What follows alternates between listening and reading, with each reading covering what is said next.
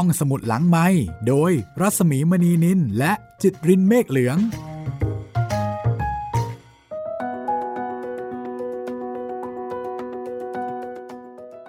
สวัสดีค่ะ ห้องสมุดหลังไม้ทัวร์นะคะ ยินดีต้อนรับ เข้าสู่ทกเขมรโดยหม่อมราชวงศ์คึกฤทธิ์ปราโมทสวัสดีคุณจิตรินค่ะ ครับ สวัสดีครับ แล้วก็สวัสดีคณะทุกท่านนะครับ พร้อมจะไปกัมพูชากันแล้ว ตอนที่ 5 แล้วครับค่ะแล้วก็ยังอยู่กันที่นครวัดกันอยู่เลยอืมค่ะก็ก็ใช้เวลาใช่ดูค่อนข้างนานทีเดียวละถ้าจะดูจริง ๆ นี่เป็นวันนะคุณจิตริน ใช่ครับ โอ้โห ผมว่าวันหนึ่งก็ไม่น่าจะครบครับพี่ ถ้าเอ่อฟังจากการพูดคุยของ ทุกๆทท่านในหนังสือแล้วเนี่ย คือแค่เดินใช่เฉยๆ เดินให้รอบเนี่ย ก็เหนื่อยแล้วอะค่ะ ใช่ครับ คราวที่แล้วเอ่อมีการพูดถึงศิลปินที่ถูกกันท่านะแล้วก็ที่เราคุยกันไปว่า เออ เคยโผล่ไปในเอ่อน่าจะรวมเรื่องสั้นเพื่อนนอนเนาะพี่ค่ะเรื่องนี้ อ่า ค่ะ คนฝีมือดีเนาะ อุตส่าห์ไปอยู่ในที่ที่มันลึกเร้น คนไม่ค่อยจะเห็นกัน แต่บังเอิญคนในพื้นที่ไกด์เขาก็เห็น แล้วก็พาลูกทัวร์มานี่มานี่มานี่นี่นี่อันนี้ฝีมือดี นี่ขนาดทำไมมันมาหลบมุมอย่างนี้ ก็นั่นนะสิ หม่อมราชวงศ์คือกริชประโมทนะคะ แล้วก็สมาชิกในกลุ่มเนี่ย ก็เลยบอกว่าอีตาเนี้ยถูกกันท่า จริง ๆ ฝีมือดีนะ แต่โดนแบบ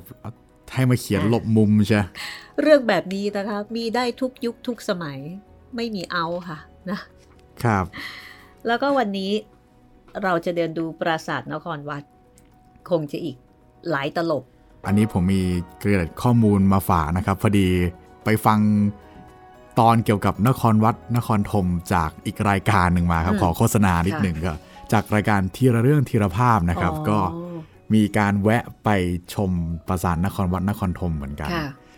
พอดีได้ข้อมูลน่าสนใจมาครับ คือ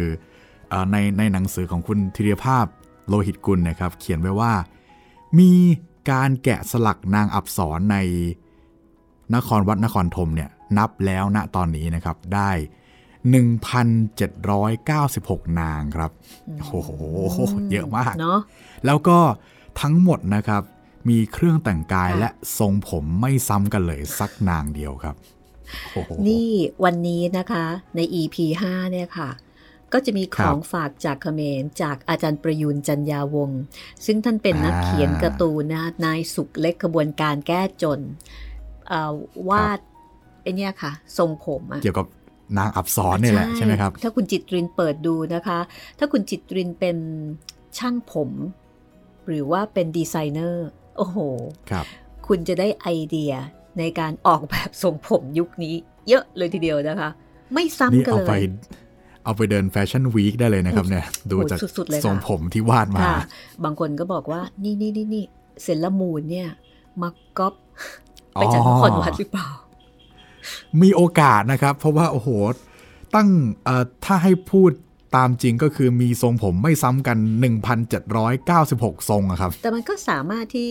คนโดยทั่วไปจะคิดขึ้นเองก็ได้นะ อย่างเช่นสองแกะอะไรแบบเนี้ยชุบแบบประมาณอ่าว่าใช่สองแกะเนี่ยใครๆก็คิดขึ้นมาได้มันก็คล้าย ๆ กันแหละใช่ไหม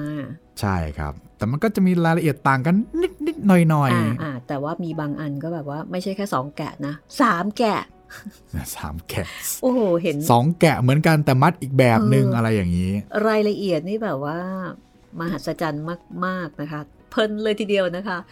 ยังมีรายละเอียดอื่น ๆ อีกนะครับ แต่ว่าเดี๋ยวคิดว่าเอ่อท่านคึกฤทธิ์คงจะเล่าให้ฟัง เราจะมาเริ่มกันเลยนะคะ ทกเขมรหม่อมราชวงศ์คึกฤทธิ์ปราโมทค่ะ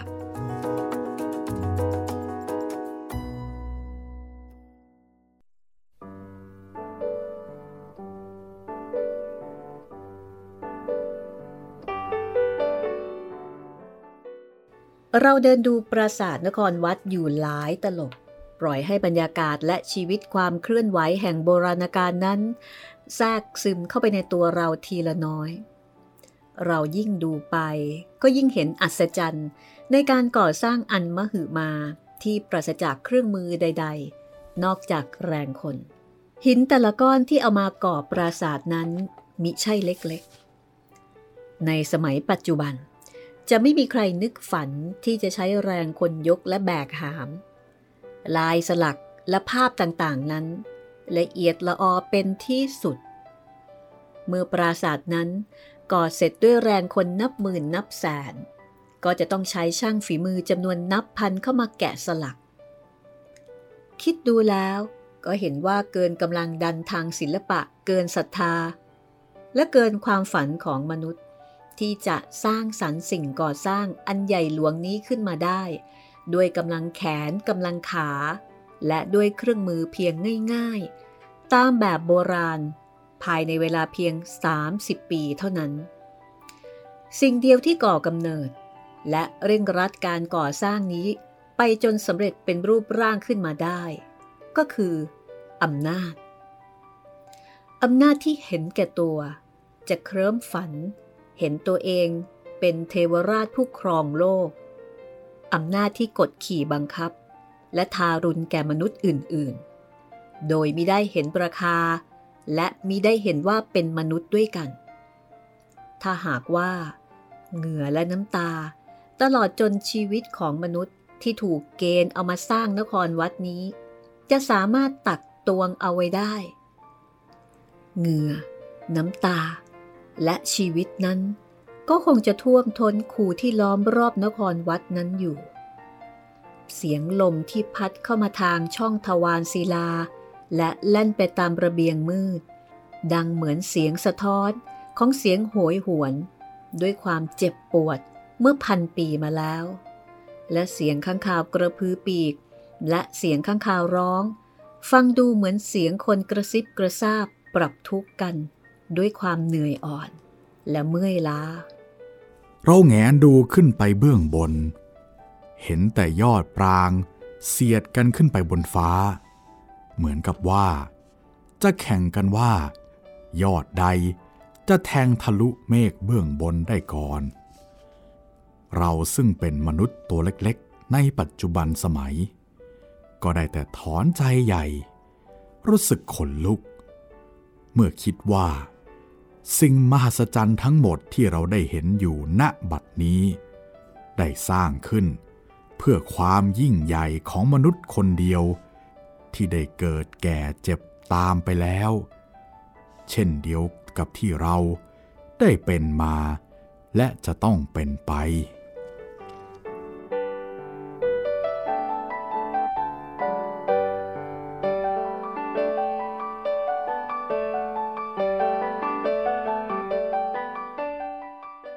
ในขณะนั้นนะคะ ระหว่างที่กำลังดู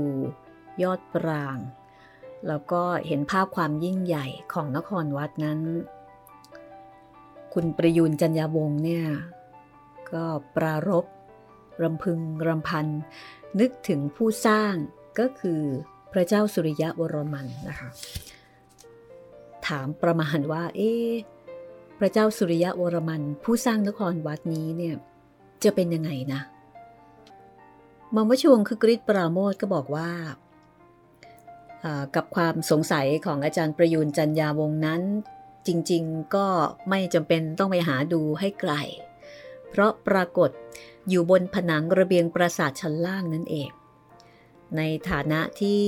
ทรงเป็นนารายอวตารปางหนึ่งนะคะ คือเชื่อกันว่า ทรงเป็นนารายอวตารของ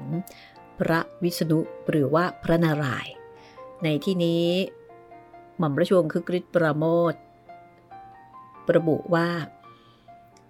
ปรม วิษณุโลก ดังที่มีอักษรจารึกไว้ใกล้ ๆ ภาพ ผนังระเบียงชั้นล่างของปราสาทนั้น มีภาพจำหลักวิจิตพิสดารที่สุด ที่เราเคยเห็นมา เป็นภาพที่เกี่ยวกับพระนารายณ์ปางต่างๆ ทั้งสิ้น เป็นต้นว่า ตอนกวนเกษียณสมุทรซึ่งพวกขอมที่ชอบเล่นกับความตาย เพราะเชื่อว่าตัวจะไม่ตายนั้นชอบนักชอบหนา เพราะพระนารายณ์นั้น กวนเกษียณสมุทรเพื่อทำน้ำอมฤตซึ่งเอาชนะความตายได้ ถ้าได้กินน้ำอมฤตก็ไม่ตาย นอกจากนั้นก็มีภาพนารายอวตารปางอื่นๆอีก เช่น พระกฤษณะ และพระราม ภาพเหล่านี้จำหลักด้วยฝีมืออันประณีตทำให้เราได้เห็นหน้าตาท่าทาง ตลอดจนการแต่งกายของคนสมัยนั้นได้ชัดเจน เหมือนกับยังเป็นๆเหมือนจริงมากๆ บางภาพ ที่งดงามเป็นพิเศษนั้น มีเนื้อหินเป็นมันขึ้นเงา และออกสีเขียวคล้ำจนเหมือนเครื่องเคลือบ ไต่ถามด้วยความว่าที่หินเป็นมันจนขึ้นเงานั้น ก็เพราะมีคนมาลูบคลำเพราะความชอบใจ เห็นงามนับร้อยร้อยปี คือลูกนับร้อยร้อยปี หินก็เลยบอกว่า สวยงามมาก เป็นมันขึ้นเงาเลยทีเดียวเชียว ท่านคือกริชบอกว่าเนื้อคนที่มีชีวิต ได้บรรจงรูปหินที่ไร้ชีวิตนั้นแต่เบาๆ มาเป็นเวลาหลายศตวรรษ จนสามารถลบคมและความกระด้างออกไปจากรอยหิน และชีวิตคนที่หลั่งไหลออกไปทางสัมผัสนั้น ได้ถ่ายทอดชีวิตให้แก่ภาพหินสลัก จนดูเหมือนกับว่าจะเคลื่อนไหวได้ ในขณะนั้นนะคะ คุณประหยัด ซึ่งเป็นนักหนังสือพิมพ์ ท่านก็หัวเราะเบาๆค่ะ แล้วก็พูดว่า เคราะดีที่อิตาสุริยะวรมัน แกไม่รู้ว่าหินที่ถูกคนรูปนั้น ขึ้นเงาสวยงามขึ้นเท่าไหร่ ถ้าแกรู้ แกคงไปเกณฑ์คนนับแสน มาเอามือลูบจนขึ้นเงาตั้งแต่เมื่อแกยังอยู่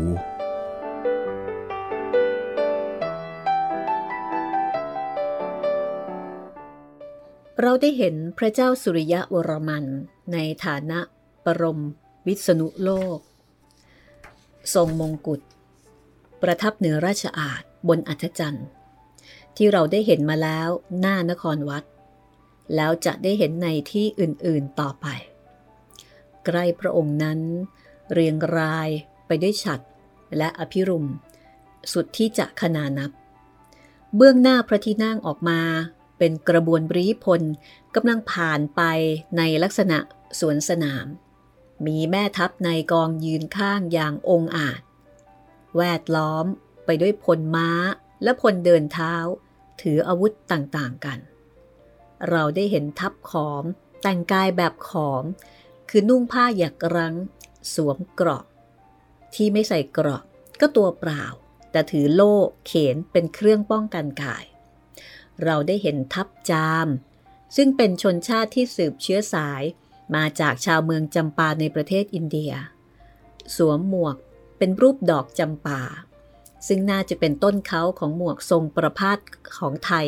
ในสมัยหลัง และเมื่อเราเดินจากพระเจ้าสุริยะวรมัน ย้อนขึ้นไปทางด้านหน้าของกระบวนทัพ เราก็ได้เห็นทัพหน้าที่สุด ซึ่งประกอบด้วย บรรพบุรุษของเรา คือคนไทยในสมัยนั้น เราหยุดชะงัก ยืนนิ่งอยู่ครู่หนึ่ง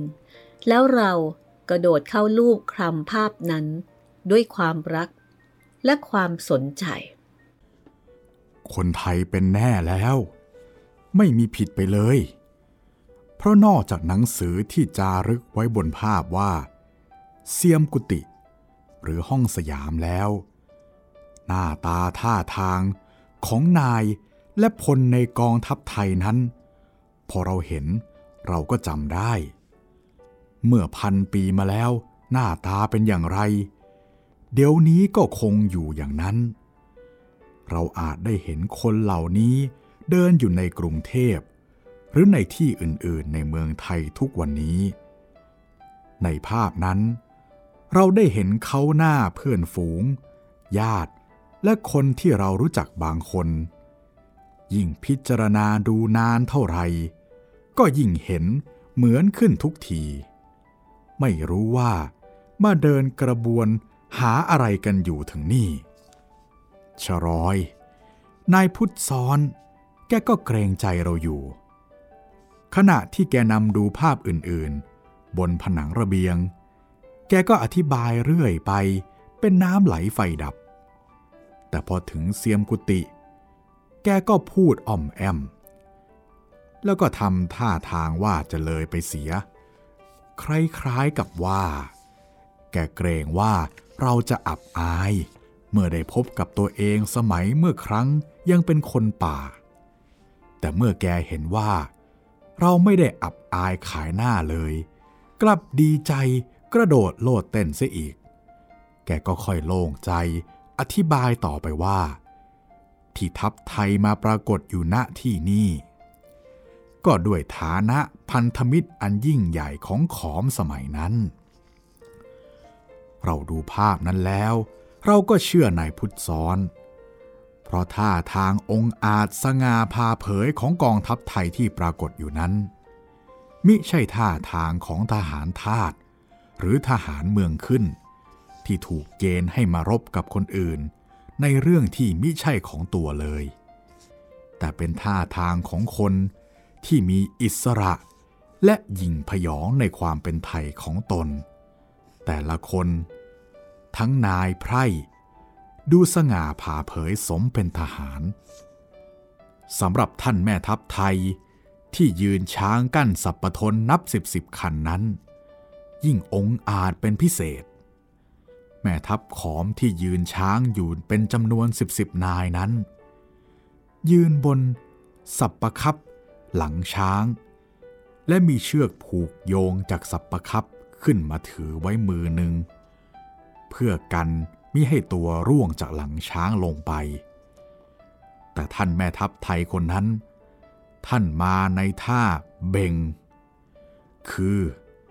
ยืนปล่อยมือมาบนหลังช้าง ไม่ต้องถือเชือกกันตกมิหนำซ้ำยังถือสอนถือลูกศรมาในมือ และทำท่าโกงสอนเล่นโกโก้เสียอีกด้วย ถ้าใครอยากรู้ว่า คนไทยแต่ดั้งเดิมนั้นแต่งตัวอย่างไร ก็ควรจะไปดูที่นครวัด คนไทยแต่เดิมมานั้นมีได้นุ่งกางเกง หรือนุ่งโจงกระเบนเป็นแน่แล้ว แต่เอาผ้าพันรอบตัว เป็นกระโปรงสั้นเพียงเขา่า เหมือนคิวต์ที่พวกสกอตผู้ชายนุ่ง บั้นเอวนั้นก็คาดเข็มขัด ซึ่งคงจะทำด้วยเงินทอง และมีอะไรห้อยหน้าลงมา เป็นแผ่นกลมๆ เหมือนกระเป๋าสปอราน ที่พวกสกอตห้อยหน้าคิวต์อีก แต่รอบเข็มขัดนั้น มีสายระโยงระยาง ปลายเป็นลูกตุ้ม ห้อยทับผ้านุ่งไปโดยรอบ เสื้อนั้นเป็นเสื้อสโนฟแขนสั้นรัดรอบตัว มีสร้อยสนิมพิมพาพรอะไรอยู่ที่คอและบนหน้าอกหลายอย่าง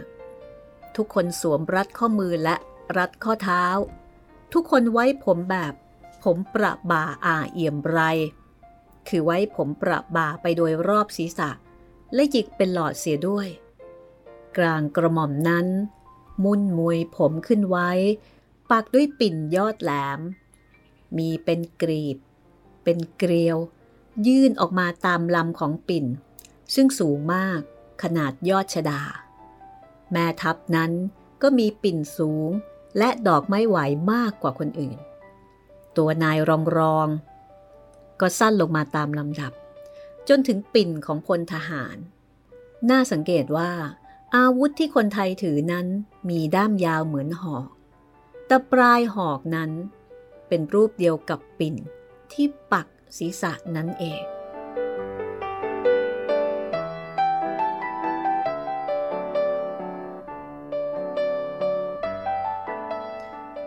รูปพระเจ้าสุริยะวรมัน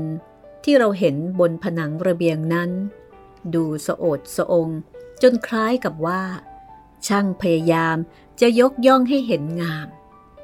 แต่เราได้ไปเห็นพระรูปอีกรูปหนึ่ง ที่พิพิธภัณฑ์กรุงพนมเปญเป็นรูปหินสลักกลมทั้งตัว แบบคนนั่งจริงๆ ขนาดใหญ่กว่าคนสักสองสามเท่า พระรูปที่พนมเปญนนั้น เราคิดว่าคงจะใกล้กับพระองค์จริงๆมากกว่า ครูเดินรอบๆ รูปพระเจ้าสุริยะวรมันที่พนมเปญอยู่สองสามรอบ แล้วก็บ่นขึ้นเบาๆว่า ไม่น่าเลย รูปร่างหน้าตาแกก็อ้วนๆท้วมๆ ขนาดผมเนี่ย อายุอานามก็คงราวๆผม ไม่น่าจะไปเกณฑ์คนมาสร้างปราสาทให้มากเรื่องถึงเพียงนั้นเลย เวลาบ่ายลงจนเกือบจะโพรเพลแล้ว พวกเราเดินช้าๆ ออกจากนครวัด เพื่อขึ้นรถกลับโพเทน เราเหลียวกลับไปดูนครวัดอีกครั้งหนึ่ง ปราสาทซึ่งใหญ่ราวภูเขา ตั้งทมึนอยู่ท่ามกลาง รัศมีอันเรืองรองของอาทิตย์อัสดง มีฟ้าสีเทา มืดเป็นฉาก รับอยู่เบื้องหลัง และดูเหมือนผู้ทรงอำนาจยิ่งใหญ่ ที่มีใบหน้าเหี้ยมเกรียม ด้วยอารมณ์ที่ขุ่นมัว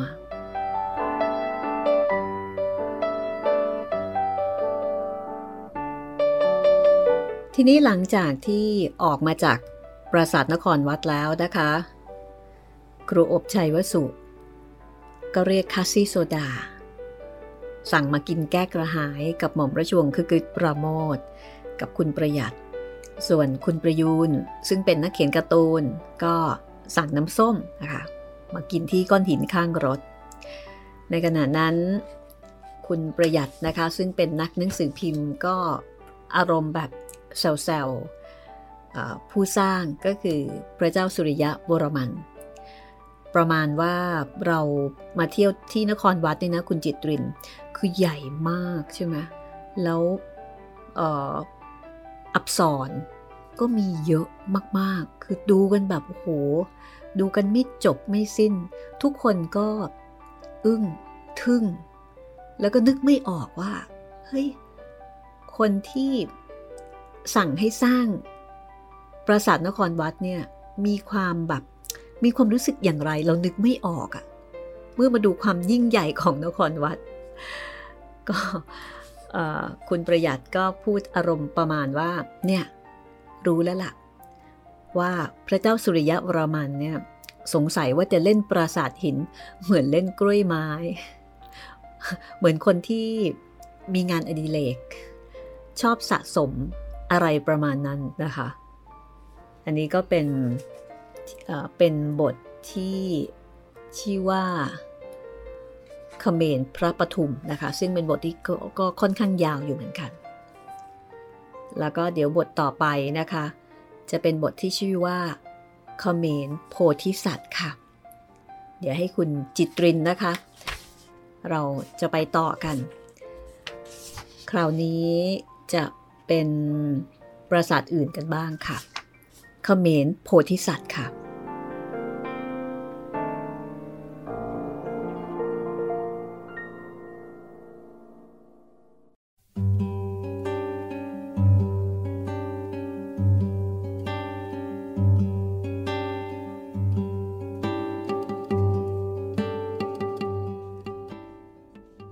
นครวัดนั้น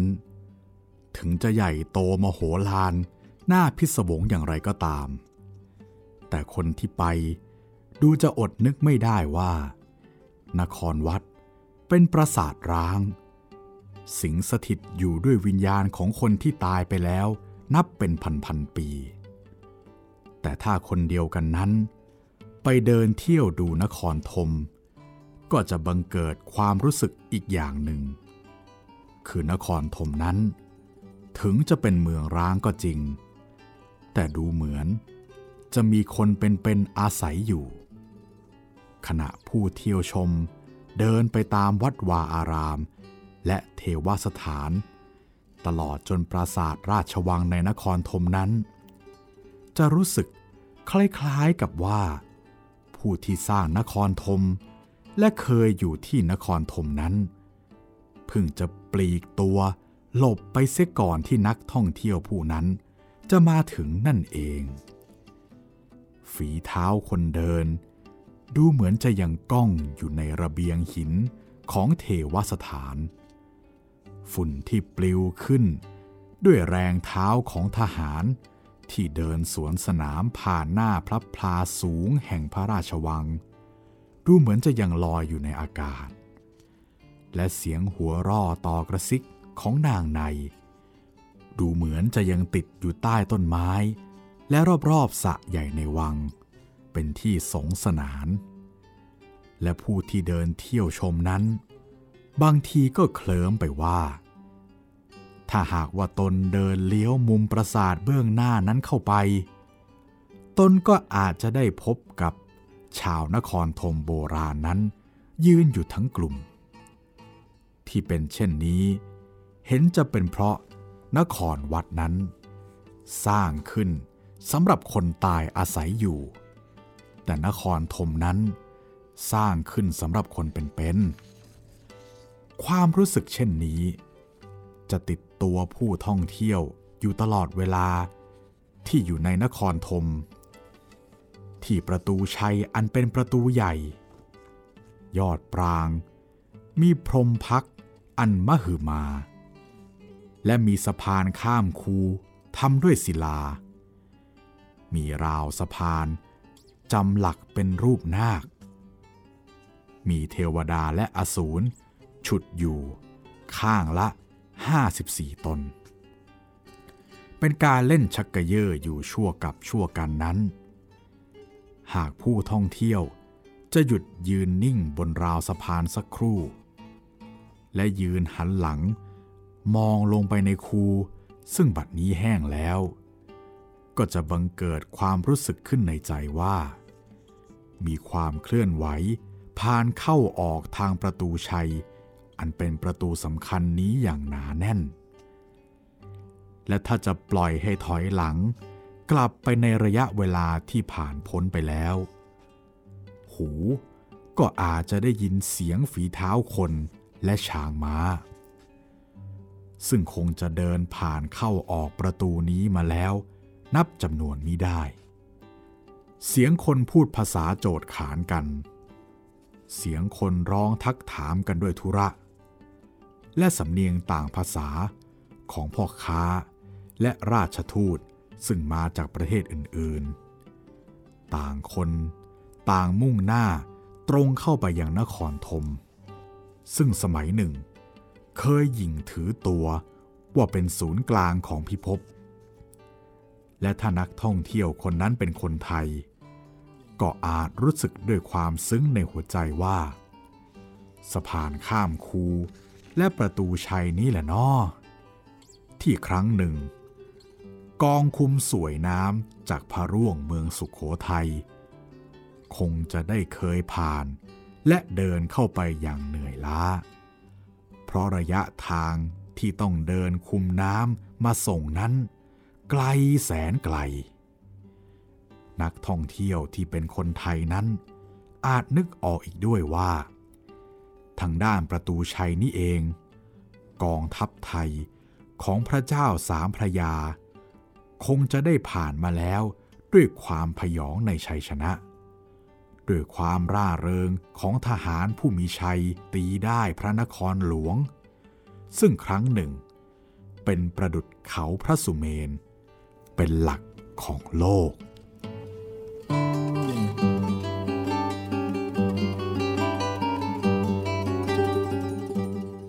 ถนนจากประตูชัยนั้น แล่นตรงไปยังปูชนียสถานอันเป็นหัวใจ และเป็นศูนย์กลางของนครธม คือปราสาทบายนซึ่งตามความเห็นของเรา เห็นว่ามหัศจรรย์ยิ่งไปกว่านครวัดคำว่าบายนนี้ จะถอดออกมาเป็นภาษาที่รู้จักกันในหมู่คนไทยว่าภัยชยน หรือบรรยง ก็สุดที่จะเดา เพราะชื่อที่เรียกปราสาทราชวัง และเทวสถานทั้งหลาย เท่าที่รู้จักกันอยู่ทุกวันนี้ ส่วนมาก ดูจะไม่สมเหตุสมผล ทั้งนี้เพราะชื่อจริงของเทวสถานและปราสาททั้งหลายเป็นส่วนมากนั้น คงจะได้ถูกกลืนหายไปพร้อมๆ กับบ้านเมืองที่ถูกป่ากลืนหายไป เมื่อฝรั่งมาขุดเอาเมืองโบราณออกมาจากป่า ชื่อที่เหลืออยู่ก็คงมีแต่ชื่อง่าย ที่ชาวบ้านป่าแถบนั้น สมมุติตั้งขึ้น จะเอาแน่นอนอะไรก็ไม่ได้ เช่น ปราสาทตาแก้ว ปราสาทตาพรม ปราสาทเจ้าสาย ซึ่งมิใช่เจ้านายอะไรที่ไหนมา แต่เป็นชาวบ้านคนหนึ่ง ที่คนอื่นๆเรียกว่า ไอ้สาย หรือเจ้าสายเป็นอย่างสุภาพ นอกจากนั้นก็มีปราสาทป้าพูนและปราสาทแม่พร หรือปราสาทที่มีนิยาย ปรำปรา เล่าสู่กันฟัง จนกลายเป็นชื่อ เช่น ปักสีจำกรง หรือแปรรูป หรือมิฉะนั้น ก็เอาลักษณะของสถานที่มาตั้งเป็นชื่อ เช่น ปราสาทกระวาน หรือนาคพันธ์ซึ่งเขมรเรียกว่า เนียกเพียน เพราะเป็นศักมีเทวไลยอยู่กลาง มีนาคศิลาสองตัวโตโตโต พันอยู่โดยรอบ ความยุ่งยากเรื่องชื่อสิ่งก่อสร้างเหล่านี้ ยิ่งมีมากขึ้นไปอีก เมื่อเขมรเป็นคนบอกชื่อให้ฝรั่งเศส แล้วฝรั่งเศสก็ไปเรียกเอาด้วยสำเนียงตามใจของตนเช่นนี้ ปราสาทแปรรูปก็กลายเป็นเปรรุยซึ่งก่อให้เกิดความชงนสนเทศกับเรายิ่งขึ้นไปอีก หม่อมราชวงศ์คือกริชก็บอกว่า ท่านก็มีทฤษฎีส่วนตัวเกี่ยวกับภาษาเขมร ท่านเห็นว่าภาษาเขมรนั้น มีวิธีออกเสียงอีกอย่างหนึ่ง ซึ่งชาติอื่นๆ ไม่มีอีกแล้วในโลก ภาษาของชาติอื่นๆ นั้นอาจมีวิธีออกเสียงจากคอ ซึ่งฝรั่งเรียกว่า guttural หรือออกจากริมฝีปาก ซึ่งฝรั่งเรียกว่า labial หรือจากไรฟัน ซึ่งฝรั่งเรียกว่า dental เขมรนั้น มีวิธีออกเสียงส่วนใหญ่ ออกจะต้องเรียกว่า b e t e l คือต้องอมหมากเคะอยู่ในปากด้วย ถึงจะออกเสียงได้ชัด ความจริงคนไทยเราแต่ก่อนก็กินหมากเหมือนกัน แต่เรากินหมากโดยวิธีเคี้ยวไปบ้วนไปพูดไป จนกว่าหมากจะหมดปาก อันตรายจากน้ำหมากหกหรือกระเด็นจากปากจึงไม่ค่อยจะมี ส่วนเขมรนั้น สงสัยว่าจะกินหมากแห้ง และกัดพลูเพียงหยาบหยาบแล้วก็อมไว้ไม่เคี้ยวไม่บ้วน นอกจากจำเป็นจริง ๆ อันตรายจากน้ำหมากพรั่งพลูออกมาเลอะเทอะเวลาพูด จึงมีอยู่เป็นประจำ การออกเสียงภาษาเขมรจึงถูกกำหนดขึ้นเพื่อป้องกันอันตรายจากน้ำหมากหก ซึ่งเป็นภัยอันตรายที่น่ากลัวอยู่ ผู้พูดภาษาเขมร ถ้าจะให้ชัดจึงจะต้องห่อปากระวังน้ำหมากหกอยู่ตลอดเวลา ฉะนั้น สระอาในภาษาเขมร จึงมักจะไม่อ้าปากปล่อยออกมาเต็มคำ เพราะน้ำหมากจะร่วง หรือหมากอาจจะกระเด็นออกมาทั้งคำได้ ฉะนั้นในภาษาเขมรคำว่าธมา ซึ่งแปลว่าหิน จึงต้องออกเสียงคล้ายๆ ธมอ ซึ่งทำให้คนไทยได้ยินว่าธมอ จนในที่สุดกลายเป็นสมอไป เช่น สมอเรือ ด้วยเหตุนี้คำว่าให้ ก็ต้องเป็นโอย เพราะถ้าอมหมากเต็มปาก แล้วเลือกพูดว่าให้ หรือโอย เห็นจะต้องเลือกคำว่า โอย เป็นสะดวกกว่า และคำว่า นคร เช่น นครวัดหรือนครธมจึงต้องกลายเป็นอังกอร์เพราะหมากนั้นเต็มปากอยู่ ด้วยหลักเดียวกันนี้คำว่าสะพานก็กลายเป็นสะเพียนคำว่าปักสี ก็ต้องกลายเป็นปักเซยคำว่า สวัสดี จึงต้องเป็นสวสเดย และคำว่าสีนั้น เป็นอันตรายหนักทีเดียว ถ้าขืนออกเสียงอย่างไทย เป็นต้องซักผ้าทั้งของตนเอง แล้วคนที่นั่งอยู่ใกล้ๆเป็นแน่ ฉะนั้นจึงต้องออกเสียงว่าสเลย ซึ่งปลอดภัยกว่าเป็นอันมาก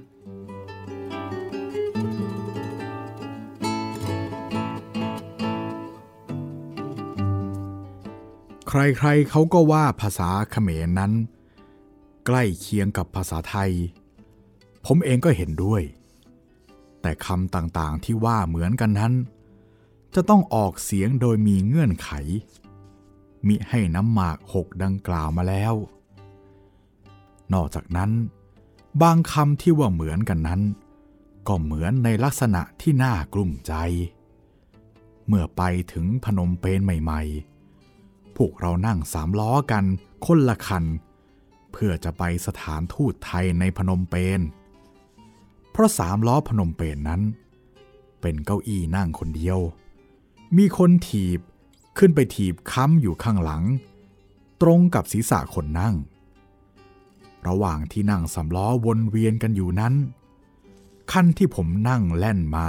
รั้งท้ายเพื่อน เจ้าคนถีบทำเสียงครืดคราด เหมือนกับจะขากสเลดลงมาบนหัวผมอย่างนั้นแหละ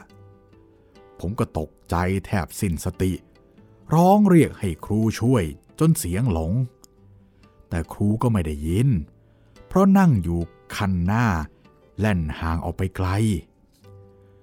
ผมเห็นคุณประหยัด นั่งอยู่คันต่อไป ผมก็ตะโกนลั่นถนนว่า คุณประหยัดคุณประหยัดฝ่ายเจ้าคนถีบสำล้อ ได้ยินผมตะโกนเรียกคุณประหยัด ก็เลี้ยวซ้ายแลขวาอย่างตื่นตื่น แล้วก็ทำท่าว่าจะจอดรถเอาเฉยๆ จะว่าตกใจเสียงผมก็ไม่ใช่ เพราะเมื่อผมเรียกให้ครูช่วยนั้น ดังกว่าเป็นไหนๆ พ่อก็ไม่เห็นตกใจทำไมจะต้องมาตกใจ เอาเมื่อผมเรียกคุณประหยัด ผมมารู้ทีหลังว่าคำว่าประหยัดในภาษาเขมรนั้น เขาแปลว่า ระวังมิใช่ระวังเฉพาะแต่การใช้จ่าย หรือเรื่องเงินเงินทองทองอย่างในภาษาไทยเท่านั้น แต่ระวังฟืนระวังไฟ ระวังเสือ ระวังช้าง ระวังคนล้วงกระเป๋า ตลอดจนระวังรถรากลางถนน เมื่อนั่งสำล้อกันมาดีๆ ผมลุกขึ้นร้องแรกแหกกระเชิงว่า ระวังระวัง ก่อนหน้าที่คนถีบสำล้อแกจะตกใจหรอก เพราะไม่เห็นมีอะไรบนถนน ที่จะพึงระวัง ที่แกทำหน้าตื่นตกใจ ก็เห็นจะเป็นเพราะแกเริ่มจะระวังคนบ้า หรือเริ่มจะประหยัดเอาผมเข้านั่นเอง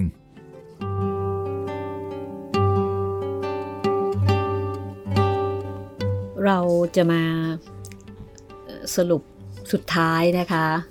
ที่หม่อมราชวงศ์คือกริชปราโมทเนี่ยเล่าไว้เกี่ยวกับความพิเศษเนาะของภาษาเขมร ครับ อีกคำหนึ่งค่ะ ท่านบอกว่าภาษาเขมรอีกคำหนึ่งที่น่ากลุ้มใจ ก็คือคำว่าราชทูตค่ะคำว่า ราช รอเรือ สละอา ชอช้าง เขมรเรียกเป็นเรียด เรียดนะคะ ครับ ก็คือเป็นสละเอีย ท่านก็บอกว่า เพราะต้องห่อปากห่อคอ อมน้ำหมากอย่างที่ได้กล่าวมาแล้ว แต่คำว่าทูตนั้นสิ ออกจะหนักเอาการอยู่ เพราะเขมรไม่ออกเสียงตัวทอเป็นทอ อย่างเวลาที่เราอ่านคำไทย หรือออกเสียงเป็นดอ อย่างเราอ่านคำบาลี แต่ว่าออกเสียงเป็นตัวต่อ ดังนั้นคำว่าทูตเขาก็ออกเสียงเหมือนกับคนตรวจบูฟตรวจผิด โดยไปเอาตัวต่อมาวางไว้ข้างหน้าทอก่อให้เกิดความพิพักพิพ่วนขึ้นไม่น้อยเลย ท่านก็บอกว่าในเมืองเขมรนั้น ถ้าใครเป็นทูต เขาก็เอาคำว่าทูต มาใส่ไว้ข้างหน้าชื่อ อย่างเช่น คนชื่อเยื้อน ชื่อหงวน ก็เรียกว่าทูตเยื้อน ทูตหงวน แต่ถ้าเกิดว่า คนชื่อชุ่มบังเอิญไปเป็นทูต ก็เป็นกรรม เพราะคนทั้งเมือง ก็จะเรียกว่า ทูตชุ่ม คุณผู้ฟังคะคุณผู้ฟังลองจินตนาการดูนะคะ อันนี้หม่อมได้พวงคือกริชปราโมทแต่ว่าอธิบายอย่างสุภาพมากคำว่าทูตเอาต่อมาเป็นทอ เพราะฉะนั้นคำว่าทูตมันไม่ใช่คำว่าทูตในความหมายของคนไทย แต่มันจะเป็นอีกคำหนึ่ง มันจะเป็นบั้นท้ายมันจะเป็นนั่นละค่ะ เป็นบั้นท้ายและบังเอิญไอ้คำว่าทูตเนี่ยเขาก็จะเอามาไว้ข้างหน้าชื่อ ครับหม่อมราชวงศ์คือกริชท่านก็นะมีอารมณ์ขันก็บอกว่า โอ้ตายแล้ว ถ้าเกิดว่าทูตคนนั้นเนี่ยชื่อชุ่มอีกกลายเป็นคนมีโรคฤทธิ์สีดวงทวารไปโดยไม่รู้ตัว ชุ่มเลยชุ่มทีเดียวลำบากนิดนึงนะคะ นี่เป็นอารมณ์ขันเนาะครับ เกี่ยวกับเรื่องของลักษณะเฉพาะของแต่ละภาษา ซึ่งการออกเสียงไม่เหมือนกัน แล้วความหมายก็จะแตกต่างกัน อย่างคำว่าครับประหยัด ประหยัด คุณประหยัด คุณประหยัด ปรากฏว่า ตกใจอ้าวอะมีอะไร ระวังอะไร ระวังอะไร คนไทยก็งง เอ๊ะทำไมทำท่าตกใจ ก็เป็นความสนุกนะคะ เกี่ยวกับภาษา เวลาที่ไปเอ่อ ต่างประเทศเนาะแล้วครับบางทีเราไม่รู้อะแล้วบางทีก็เผลอไปพูดอะไรบางตัว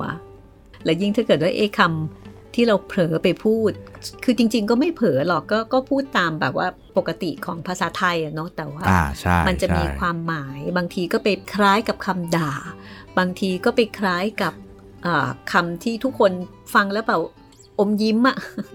เอ่ออันนี้เป็นเป็นไม่รู้เป็นมุกหรือเป็นเรื่องจริงนะครับ ก็ฟังมาหลายครั้ง ก็แบบประมาณว่าเหมือนมีคนไทยผู้หญิงไปเดินตลาดที่เอ่อไม่ไม่ไม่รู้ประเทศอะไรนะครับ ก็เป็นเป็นยุโรปแล้วกัน แล้วเขาก็ไปเจอฟักทองอ๋อแล้วเขาก็ค่ะเดินไปแล้วก็ชี้ว่า ซื้อฟักหน่อย ซื้อฟักหน่อยฝรั่งก็แบบทำหน้าเฮ้ยอะไรมาซื้อมามาอะไรตรงนี้ เสียงดังเชียใช่ ดีใจได้เจอฟักทอง อยากได้ฟักทอง หารู้ไหม อารมณ์ประมาณนั้นนะคะ เราก็ได้ไปเที่ยวนครวัด แล้วก็มาต่อด้วยนครธม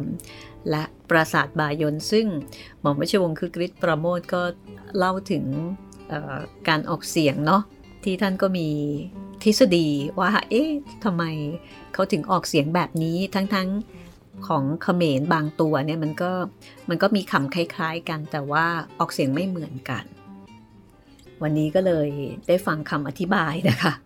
ต้องมาจากแตะกอนกินน้ำหมากแน่ๆเลยหรือเคี้ยวน้ำหมาก กลัวน้ำหมากจะหก กลัวน้ำหมากหก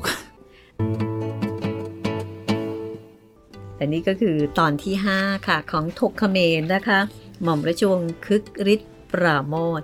เดี๋ยวตอนต่อไปค่ะ เราจะไปที่ปราสาทบายนนะคะ ซึ่งตั้งอยู่ครับใจกลางเมืองและ เป็นหัวใจของเมืองนครธมค่ะ ไปกับห้องสมุดหลังใหม่ถั่วก็ยังคงเหมือนเดิมนะคะ ครับผมยังมีโปรแกรมทัวร์นอกจากเอ่อทางกัมพูชาแล้วก็ยังมีทางฝรั่งเศสด้วยนะครับค่ะแล้วก็ยังมีประเทศอื่นๆ อีกมากมายให้เลือกชมทั้งทางเว็บไซต์ แอปพลิเคชัน แล้วก็ทาง YouTube นะครับ ลองไปเลือกฟังกันได้ค่ะแล้วก็ตอนใหม่ ๆ ของเรามาทุกวันจันทร์วันพุธ แล้วก็วันศุกร์นะครับค่ะสุดท้ายก็ถ้าอยากจะพูดคุยกับพวกเราสองคนก็ทักทายกันมาได้ 2 ช่องทางนะครับ ทางแฟนเพจ Facebook ไทย PBS Podcast แล้วก็แฟนเพจของพี่หมีรัศมีมณีนินครับผม ไปก่อนนะคะ เจอเจอกันใหม่ EP หน้าค่ะ สวัสดีค่ะ สวัสดีครับ